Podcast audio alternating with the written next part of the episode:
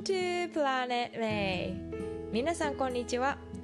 このポッドキャストでは私メイが海外生活やヴィーガンライフバイリンガル教育読書を通して学んだことをシリコンバレーからお届けしています。皆さん今日はどんな一日をお過ごしでしょうか、えー、冒頭でもちょっと気づいた方がいるかもしれませんが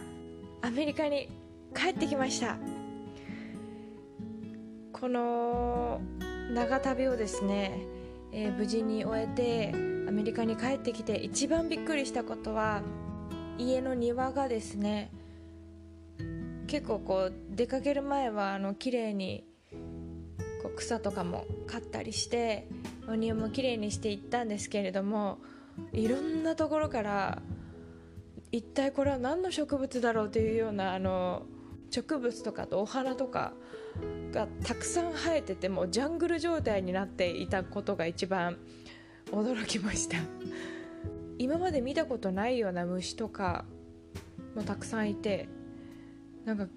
すごいあのにぎにぎやかな感じの庭になったなって 思ってるんですけど実は近所の人がですね私たちがいない間にお家の手入れをありがたいことにしてくれてまして私が個人的にというかあの大事に育ててるこう室内植物だったりとかあのそういうね可愛がってるアボカドの木とかそういう子たちもすごい元気だったんですけどそれ以外にこうなんかの野生の雑草たちがものすごいあの元気に育っていてはい。やっぱ春のね太陽の力はすごいなぁなんて思いながら過ごしております。はい。で今日はですねビーガンをしくじっても大丈夫ということについてお話ししたいと思います。皆さんはフードトラックというあの食べ物をね売るための大きいトラック見たことあるんじゃないかなと思うんですけれどもアメリカにも結構フードトラックはあってですね週末に開かれるようなマーケットに結構そういうフードトラックが来ていて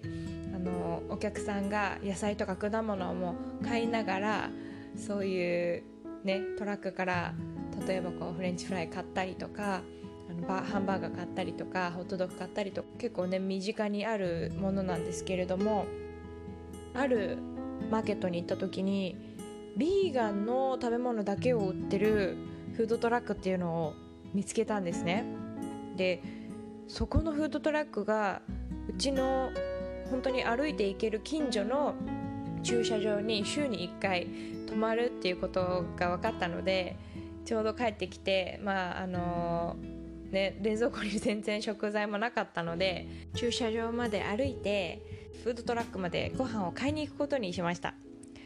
そこの売りはですねあの メキシカンフード、まあ、またメキシコから帰ってきてメキシカンフード食べるんかいって感じなんですけどシュリンプタコスとかが売られていてこのシュリンプも植物由来のビーガンのシュリンプなんですよ。で何回かそのシュリンプタコスを食べたことがあるんですけども本当に美味しくて駐車場に行ったらたくさん人が来ていてですねその日のその時間しかそのフードトラックはそこに止まらないってことが結構みんなもう知られているみたいで待ってる人もたくさんいたんですけどそのシュリンプがですね植物でできてるにもかかわらず本当のエビみたいになんかこうプリプリしてるんですよ。最初に食べた時は本当に衝撃だったんですけどこのプニプニを一体どうやって作ってるんだろうって思って調べたらグルコマンナンっていうのが主成分だそうなんですけどそれってあのこんにゃくの主成分と同じそうなんですね。だからこうもちもちなんだなっていうのが分かったんですけど、まあ、それはさておきそこのフードトラックをですね、まあ、あの注文して待ってる間にトラックの横に書いてあった言葉がね結構いい言葉だなと思ったので今日はちょっと紹介したいと思うんですけど英語で書かれてたので英語を最初に読むと New vegans remember it's okay if you screw up it's okay if it takes you time it's okay if your friends think you're weird you're doing the right thing って書いてあったんです、まあ、日本語で訳すと新しくヴィーガンになった人たちへ覚えておいてくださいしくじってしまっても大丈夫もし時間がかかってもゆっくりでも大丈夫。あなたの友達があなたはおかしな人だと思っても大丈夫。あなたは正しいことをしているよ。って書いてあったんですけどそれを見てこう最近思っていることというかね感じたことがあってなんかこうヴィーガンっていう、まあ、ベジタリアンとかペスケタリアンとかいろんなこう自分が食べるものをね名乗ったりしてる人がいると思うんですけど、まあ、私も含めて。ただそれを自分でこう名乗ってラベルを貼ったからといって一生野菜以外食べていけないわけじゃないと思ってるんですね。で何回も、あのー、こうゆゆるくビーガンを始めたらいいと思いますっていう話を私はしているんですけどなんか自分でこうビーガンですベジタリアンですって言うとまあこう共感してくれる人ももちろんいるんですけどなんか自分から野菜しか食べませんって言ってるっていうふうに思思う人がいると思うんですよね。で私もそうだったんですけどでアメリカ人のビーガンの YouTuber の人で有名な人がですねこうある時魚を食べた写真がなんかこう流出してそれがビーガンなのになんで魚食べてるんだってすごくネットで叩かれてたんですね。アメリカはこう比較的ビーガンに今理解があるというかベジタリアンとかの人も多いっていうふうに言われているんですけどやっぱりそれでもそういうこうジャッジされるなんかこう言ってたのに他のもの食べてるじゃないかって言われることがあるんだなっていうのを私もその記事とかを読んで思ったんですけどこう自分自身もね私はビーガンと言ってるんですけど実は今日ちょっとあの出かける用事があってその出先でですねベジボールなんかあの野菜の丼みたいなのを食べてたらこう隣にあったお寿司屋さんのね店員さんがこう外のテラス席で食べてたんですけどわざわざこう出てきて私たちになんかこの寿司あのランチタイムもう終わったから持って帰ってって言ってくれたんですよ、まあ、もちろん店員さんは私たちが断ると思ってなかったと思うのでなんかもうじゃあねみたいな感じで中に入っていったんですけど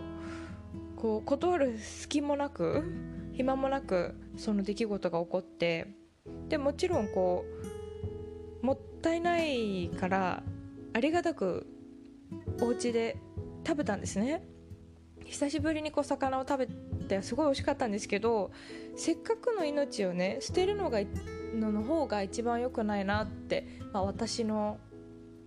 自身は思ってるのでなのでこうこれからはねもっともっとなんかそういう自分がその人が何を大事にしてくるかを一番大事にしたらいいと思うんですよね。だから自分がそうやってヴィーガンの看板上げてるんだからあのそれ以外食べたらおかしいだろうみたいな感じで周りの人があのジャッジする必要はないんじゃないかなと思ってだからこれからはそういう、うん、個人のルールとか個人が、うん、やっていきたいって思うスピードで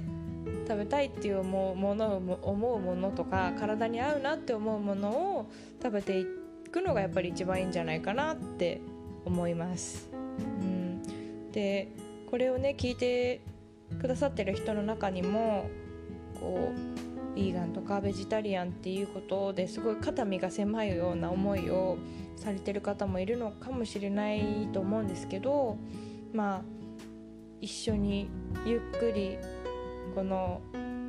フードトラックの言葉にもあったようにしくじっても、まあ、しくじるっていうか他のものを例えばこう食べる状況になってなんかそれを拒まなかったからって罪悪感を感じる必要は全然ないと思いますしうん、だかまあ自分の人生なので自分が正しいとか自分がその時食べたいって思うものを